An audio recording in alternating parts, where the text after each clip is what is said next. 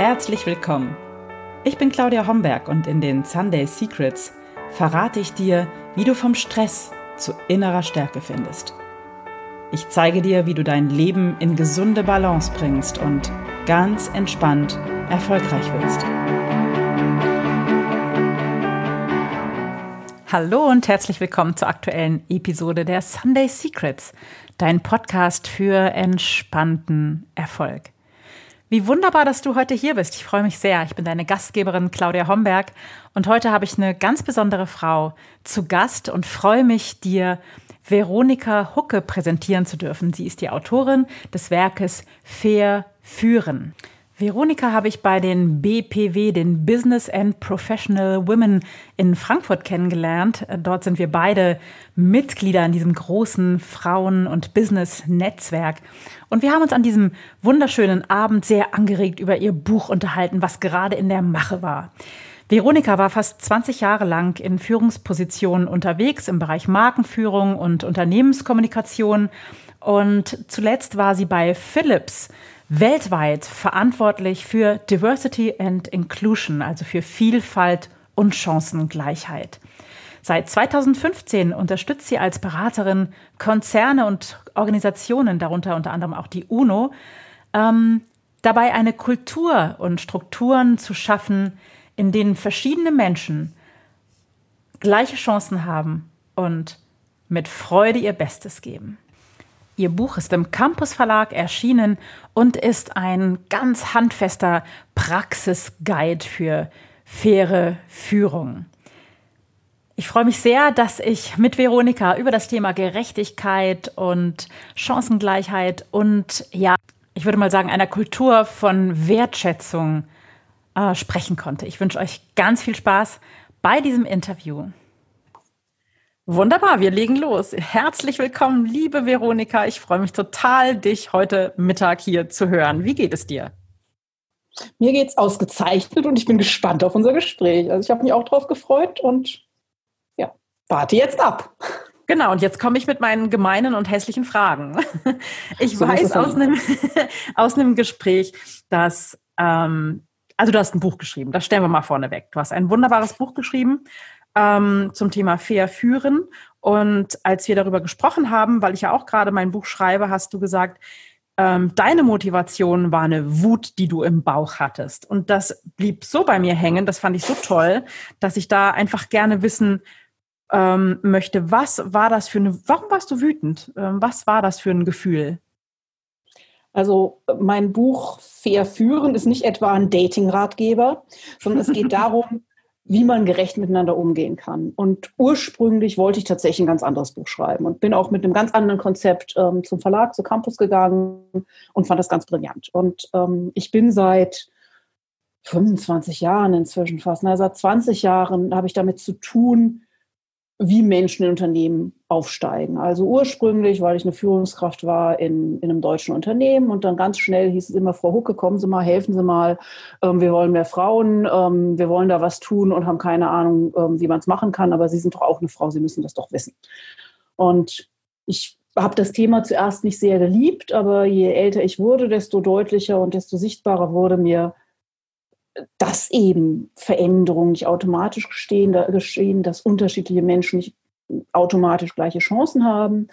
Und äh, bin dann zu meiner eigenen Überraschung, habe ich vor zehn Jahren bei Philips die Verantwortung übernommen weltweit für Diversity und Inclusion, für Vielfalt und Chancengleichheit und war dann verantwortlich für die Entwicklung der äh, Strategie, um tatsächlich die Demografie der Firma zu verändern, dafür zu sorgen, dass mehr unterschiedliche Menschen Karriere machen und in, in Führungspositionen kommen. Und inzwischen bin ich in dem Bereich Vollzeit seit äh, zehn Jahren unterwegs mhm. und bin regelmäßig unglaublich frustriert, weil so wahnsinnig wenig passiert. Und weil ich in so vielen Gesprächen erlebe, ähm, dass zuerst gesagt wird, das Thema ist ganz wichtig und natürlich sollen alle gleiche Chancen haben und natürlich wollen wir das unbedingt sofort machen. Aber ähm, jetzt aktuell haben wir eigentlich andere Prioritäten und ähm, reden wir doch einfach wieder in einem halben Jahr. Das heißt, dieses Feigenblatt, dieses angebliche Interesse, diese angebliche jetzt aber unbedingt und wir wollen ganz gewiss, hat mich auf die Barrikaden getrieben.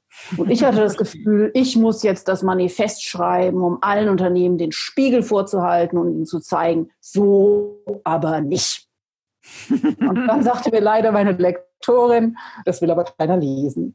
Und ich glaube, damit hat sie recht. Und ich bin dann nochmal ganz und gar zurückgegangen und habe mir überlegt, woran hängt es eigentlich und warum ist es so schwierig und warum kann es sein, dass eigentlich die meisten Menschen wirklich gute Menschen sind und, und meistens ja echt nichts auszusetzen oder nur begrenzt mhm. was auszusetzen. Und warum gelingt es trotzdem nicht, Veränderungen zu machen? Und dann habe ich gesagt, okay, ich mache jetzt genau das, was ich auch in meinem Buch empfehle. Ich setze erstmal voraus, dass Menschen das Richtige tun wollen und ich weiß, dass es ja so ist.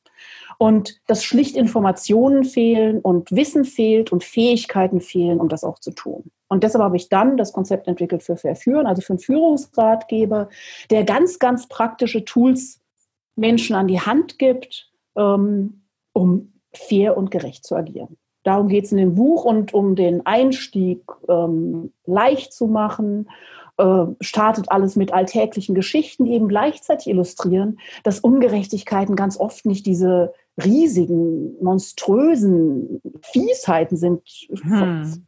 die man vielleicht erwartet, sondern dass es bei ganz blöden, kleinen Versehnissen anfängt.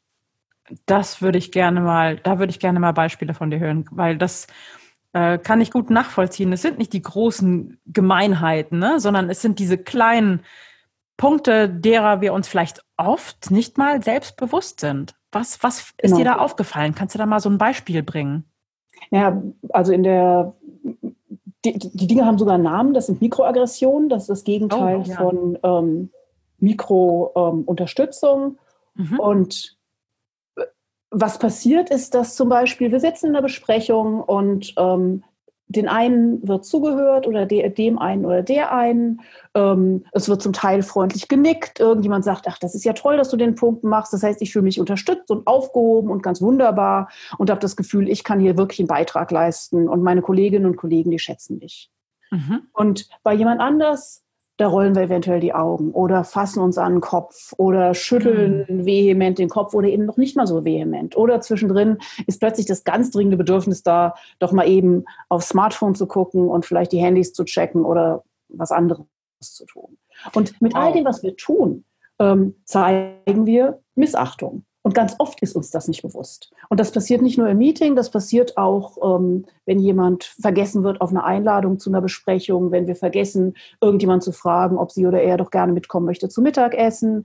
Es ist, mit wem wir lachen, worüber wir lachen. Es sind ganz viele kleine Situationen, die an und für sich nicht so schlimm sind. Ähm, aber gerade für die Betroffenen, wenn da eins nach dem anderen kommt, das ist wie so ein steter Tropfen, der den Stein höhlt und irgendwann fühlen die sich schlicht schlecht behandelt, missverstanden und ausgegrenzt. Ist das Mobbing, wenn ich, ähm, wenn ein bestimmter ähm, Kollege oder eine Kollegin beispielsweise etwas erzählt, ich aufs Handy gucke und, und, ähm, und sie nicht beachte, ist das schon ein Beginn vielleicht, wenn man das dann öfter erlebt, von vielleicht auch einem unbewussten Mobbing? Geht das in die Richtung? Naja, ähm, Mobbing setzt ja im Prinzip äh, oder theoretisch zumindest eine Intention voraus. Und das Problem okay. ist, mhm. dass es ganz oft eben nicht bewusst ist. Und das ist gar nicht gewollt. Es ist nur mhm. einfach im Augenblick, es erscheint mir nicht so wichtig und es ist doch gar nichts Besonderes. Und das macht diese, diese Situation so giftig. Oder ganz oft, es passiert, eben, wenn jemand ähm, Vorstellungsgespräche führt, dass wir eben bei jemandem, der uns liegt, der uns gefällt, der uns, ähm, mit dem wir uns verbunden fühlen, da wird dann einfach gesagt, jetzt erzählen Sie doch mal und wir mhm, interessieren uns für das. Und wenn jemand nervös reagiert, dann sagen wir jetzt, seien Sie nicht nervös, das ist eine schwierige Situation. Also wir geben wirklich eine verbale Unterstützung, wir geben durch unsere, durch unsere Mimik und Gestik eine Unterstützung. Aber wenn uns jemand weniger liegt, ähm, verschränken wir vielleicht die Arme, sagen, naja Gott, aber das sollte Ihnen jetzt schon klar sein. Oder wir, wir strahlen aus allen Poren so ein gewisses Maß an, an Missachtung. Und wenn mhm. wir aus dem Gespräch rausgehen, dann ist uns das ganz, ganz oft nicht bewusst. Aber wir, wir kreieren für zwei verschiedene Menschen eine völlig unterschiedliche Situation. Mhm. Und ähm, damit ist nachher auch eigentlich klar, wer einen Job bekommen wird und wer eben nicht. Mhm. Und für die jeweiligen, ich nenne sie mal Opfer, ist es natürlich tatsächlich wahrscheinlich völlig egal, ob die Intention des Gegenübers eine missacht, also ich sag mal nur missachtende oder eine eine aggressive Intention ist, die ich glaube, genau. die Wirkung ist die gleiche, ne? Wenn jemand die Wirkung ist die gleiche, ne? die genau. Wirkung ist die gleiche, genau.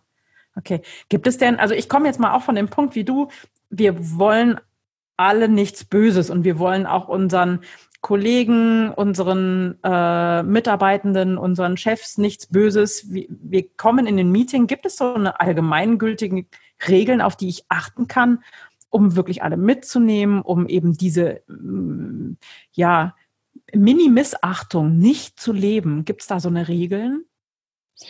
Es gibt eine ganze Menge Dinge, die ich tun kann. Mhm. Äh, und üblicherweise ist es wichtig, also oder was sie alle gemein haben, ist, dass es wichtig ist, mir eine Struktur zu geben. Also mhm. dafür zu sorgen, dass ich gleiche Voraussetzungen und eine gleiche Situation für alle schaffe, egal um wen es sich handelt. Und das kann zum Beispiel Beispiel heißen, dass ich, wenn ich ein, wenn ich ein Meeting habe, dann hast du wahrscheinlich auch schon erlebt, dann gibt es die einen, die reden die ganze Zeit und sind nicht zu stoppen. Es gibt die ja. anderen, die kommen eigentlich nicht zu Wort oder wissen nicht so wirklich, ob sie was, ob, ob, sie was beitragen sollen und ob das, was sie zu sagen haben, gar so wichtig ist. Mhm. Wenn ich mir mhm. vorher überlege, wenn ich mir aufschreibe, ich mache mir eine Checkliste, ich schreibe mir auf, das sind die Punkte, die wir besprechen wollen. Ähm, für jeden Punkt nehme ich mir eine Zeile und dann mache ich mir Spalten und da schreibe ich mir die Namen von meinen Teammitgliedern hin. Mhm. Und wenn ich dann wirklich Punkt für Punkt abarbeite und gucke, habe ich denn von allen was gehört? Habe ich alle dazu gefragt, was sie beizutragen haben? Ähm, und eventuell auch dazu eine Vereinbarung treffe, kann ich erstens dafür sorgen, dass alle zu Wort kommen und ich nicht nachher aus dem Meeting rausgehe und sage, naja Gott, die einen hatten ja wohl nichts beizutragen, obwohl sie schlicht nicht zu Wort gekommen sind. Ja. Ähm, und ich kann einfach eine, eine inklusivere und ähm, fairere Atmosphäre schaffen.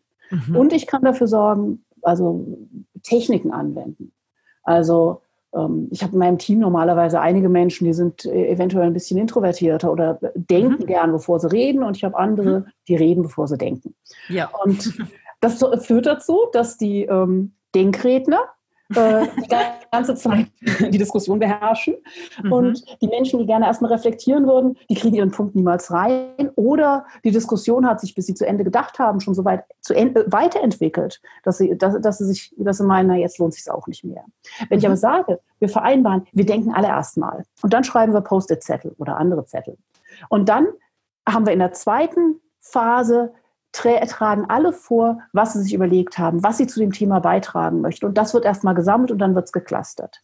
Das sind Verfahren, die nicht sicherstellen können, dass, dass alle zu Wort kommen. Mhm. Und bessere Ergebnisse, weil ich wirklich die Intelligenz der gesamten Gruppe nutzen kann. Mhm. Also ich habe jetzt mir gemerkt, Punkt eins ist, ich schaue, dass wirklich alle zu Wort kommen und mache mir das mhm. mit einer Strichliste wirklich ganz bewusst, weil ich glaube, das ist ein wichtiger mhm. Punkt, den du da ansprichst, dass, dass wir sind uns dessen oft nicht bewusst und dann geht jemand unter, der aber immer untergeht, so und mhm. rutscht uns weg. Also das finde ich, finde ich klasse. Was hältst du von so, von so Geschichten wie ähm, einer Sanduhr oder so, die jedem gleiche Redezeit gibt? Vielleicht schon ein bisschen too much, oder?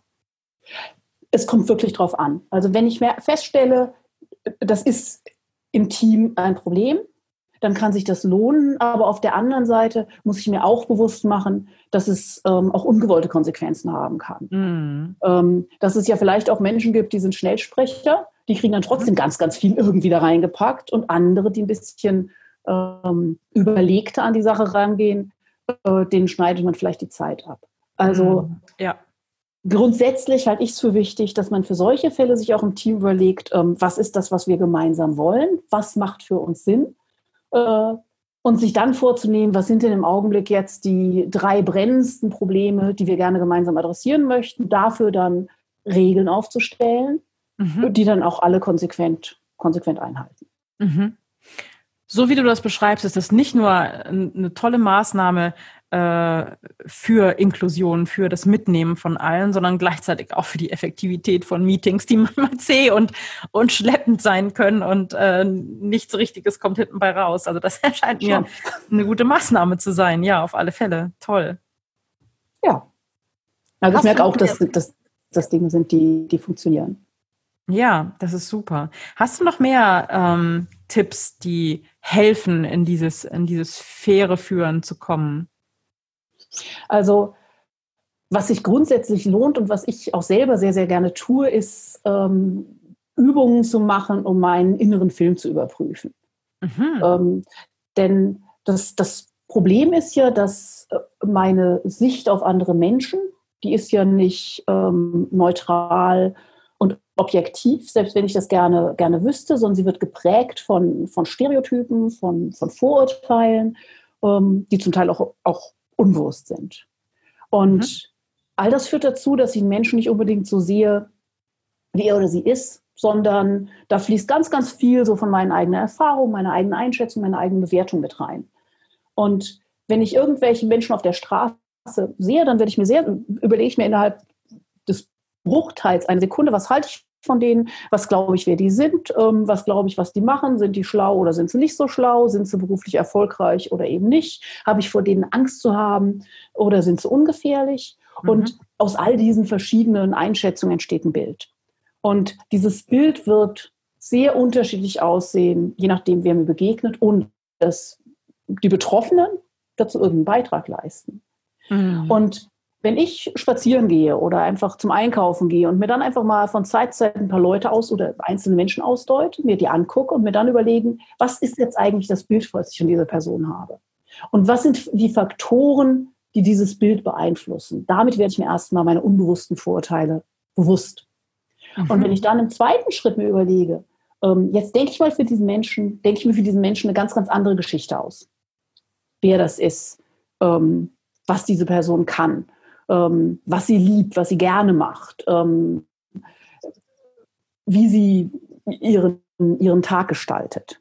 Und über solche Sachen gelingt es mir dann auch tatsächlich, meine, meine Erwartungshaltung gegenüber anderen Menschen um, zu erweitern und nicht gleich in diese stereotypischen Fallen zu tapsen.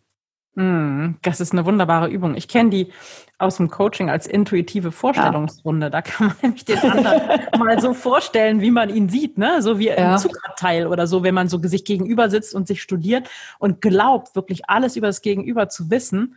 Ja. Und äh, wenn man dann die Möglichkeit hat, sich mal auszutauschen und da Wahrheit und Dichtung miteinander zu vergleichen, das ist wirklich ganz äh, eine ganz schöne Erfahrung auch. Aber klar, natürlich ja. kann man auch ohne in den Austausch zu gehen, sich mal Gedanken darüber machen. Und was ich wunderschön finde, ist andere Geschichten für denjenigen zu erfinden, einfach um zu gucken, was passiert denn da bei mir, ne? Was geht da bei ja. mir ab? Weil wir grundsätzlich auch immer für die Geschichten, die wir uns ausdenken über andere oder auch über uns selbst, immer ja Beweise sammeln. Ne? So, ja, ganz genau. Ne, immer wieder das bewiesen haben wollen, was wir da gedacht haben. Und ich glaube, die, die, die Beweise finden wir, ne? Die selbsterfüllende Prophezeiung, ja. Mhm, genau. Spannend. Ja. Was anderes, was ich ähm, sehr wichtig finde, und äh, das kennst du natürlich auch aus dem Coaching, ist die Notwendigkeit, wirklich zuzuhören. Denn das ist, ist genauso, wir finden immer die Beweise, die unsere Meinung bestätigen. Und ganz oft, wenn wir mit jemandem sprechen, dann konzentrieren wir uns im Schwerpunkt darauf, ähm, wir hören nur mit halbem Ohr zu und denken schon darüber nach, was wir darauf erwidern wollen. Denn wir wissen ja schon, was der oder die andere sagen will. Ähm, und wir wissen ja schon längst, was wir darauf zu äußern haben, weil wir eigentlich unsere Perspektive und unsere Meinung sehr, sehr gerne jetzt nochmal mit Macht vortragen wollen. Mhm. Und wenn wir stattdessen wirklich ernsthaft zuhören und ähm, nichts anderes tun, als zuzuhören und die Überlegung, ähm, wie kann ich denn jetzt darauf reagieren, tatsächlich mal zurückstellen, kriegen wir viel, viel mehr mit und nehmen einen anderen Menschen wirklich ganz anders wahr und profitieren auf eine ganz andere Art und Weise von diesem Gespräch. Da können wir wirklich was lernen. Ja, und da können wir nicht nur was lernen auf der, auf der kognitiven Ebene, sondern wir können etwas erfahren auf ganz vielen anderen Ebenen, ja. wenn wir wirklich lauschen, einem anderen Menschen wirklich äh, zuhören. Äh, und damit ist nicht das aktive Zuhören gemeint, glaube ich, den immer wieder zu bestätigen mit mhm, mhm, mhm, so, genau. sondern, sondern dieses wirklich ins Lauschen gehen und den, den Menschen, der einem gegenüber sitzt oder steht, so mit all seinen Facetten wahrzunehmen. Das ist auch natürlich immer eine schöne Achtsamkeitsübung. Ne? Mhm. Ja, wobei das, mhm, wenn ich das Gefühl habe, ich kann mich jetzt, ich kann jetzt nicht mehr an mich halten, irgendwelche Geräusche muss ich machen, dann besser erstmal doch mal mhm, als sofort eine Erwiderung. Ja, aber genau, und dieses, dieses, dieses wirkliche Lauschen, das ist auch ein bisschen gewöhnungsbedürftig insofern, als dass man dann auch mal eine Pause aushalten darf. Ja. Wenn eben der andere, ja, weil oft, da kommt nach den Pausen noch kommt ganz wichtige, ganz wichtige Informationen kommen nach den Pausen, wenn man sie denn aushalten kann. Was wenige können. Ich bin da, äh, schließe mich da nicht aus. Ich gehöre auch dazu. Ich kann ganz schlecht Pausen aushalten. Aber das, äh, wenn man das ähm, mal ausprobiert und lässt mal die Pause, um den anderen wirklich nochmal nachdenken zu lassen, dann kommt oft noch was ganz Wichtiges, wichtige mhm. Hinweise, die wir gut nutzen können. Ja. Ja, ich bin auch ein typischer Denksprecher. Ähm, da sind die Pausen ein Problem, denn die muss ich ja eigentlich füllen, um irgendwann auf den Gedanken zu kommen, den ich vermitteln möchte. ja, genau. Schön. Ähm, genau, ich wollte dich vorhin fragen, aber da waren, wir, waren zwei Gedanken auf einmal da. Ähm, bist du schon am nächsten Buch? Hat dir das Spaß gemacht? Mir hat es wahnsinnig viel Spaß gemacht. Also ich liebe es zu schreiben und äh, ich lese gerade einen Schreibratgeber mit lauter Checklisten, der, weil ich mich auch gleichzeitig frage, und der ist spannend. Ich weiß jetzt aber den Namen nicht, darin bin ich nicht gut. Ähm, weil ich mich, weil ich, ich bin ja eigentlich ein Redner, aber ich merke, dass ich das Schreiben sehr schätze, weil es mir eine Möglichkeit gibt, äh, in Gedanken tiefer einzusteigen, Gedanken zu strukturieren und dass auch das für mich eine sehr, sehr schöne Form der Ausdrucksweise ist. Und mhm. Ich möchte eigentlich das logische nächste Buch schreiben, denn das ist das, auf das ich jetzt auch immer wieder angeschrieben werde von, äh, angesprochen werde von ähm, Leserinnen und Lesern. Äh, das ist ein Buch zum geführt werden. Denn es kann oh. mir ganz leicht passieren, dass ich jetzt kapiert habe, ist ja doof, wenn der, der Chef nicht fair führt, aber ähm, dann möchte ich ja trotzdem wissen, was kann ich denn tun, ähm, wenn ich nicht gleich meinen Job hinschmeißen möchte. Ähm, wie kann ich mit Situationen anders umgehen? Wie kann ich Einfluss nehmen, äh, auch als, als Geführte äh, statt als in einer, in einer klassischen Führungsposition? Großartig. Und einer der Gründe ist, dass ich äh, eben auch sehr leide unter vielen von den aktuellen Büchern, die es in dem Bereich gibt. Also gerade für Frauen sind ja viele von den ähm, Frauenführungsbüchern, die ich kenne, die ich sehe, da geht es ja im Schwerpunkt darum, den Frauen zu sagen, sei halt anders und dann ist fein. Mhm. Ähm, und das ist halt nicht so. Und das ärgert mich auch. Das heißt, mein zweites Buch wird wieder ein Produkt der, oder das dritte Buch ist es eigentlich, wird wieder ein Produkt der Wut. Großartig. Ich finde es klasse, wenn du dich aufregst, wenn das immer so schöne Konsequenzen hat. Ja, aber ich das Gefühl, es muss eine Lücke gefüllt werden. Denn ich stelle eben rückblickend auf meine eigene Karriere und auf die Situationen fest, ähm, dass ich mir manchmal wünschen würde, ja, ich hätte besseres Handwerkszeug gehabt und gelernt und ähm, ich hätte nicht so lange gebraucht, manche Dinge zu, zu kapieren. Und mhm. ich wäre mir manchmal der Konsequenzen meiner Handlungen stärker bewusst gewesen. Also das mhm. habe ich oft, ich bin in viele dumme Fehler reingetapst. Und im Zweifelsfalle hätte ich die gleichen Entscheidungen auch getroffen. Mhm. Im Prinzip denke ich, ich hätte die gleichen Entscheidungen auch getroffen, wenn ich mir der Konsequenzen immer bewusst gewesen wäre. Aber es wäre vielleicht an, angenehmer gewesen, wenn ich mehr Dinge im Vorfeld berücksichtigt und durchdacht hätte, für die ich schlicht blind war. Mhm. Ja, klar. Klar. Genau. Und das alles wird das nächste Buch leisten. Großartig. erstmal anfangen. Wir freuen uns schon sehr drauf. Du hast noch nicht angefangen. Wie lange dauert es bei dir, ein Buch zu schreiben in etwa?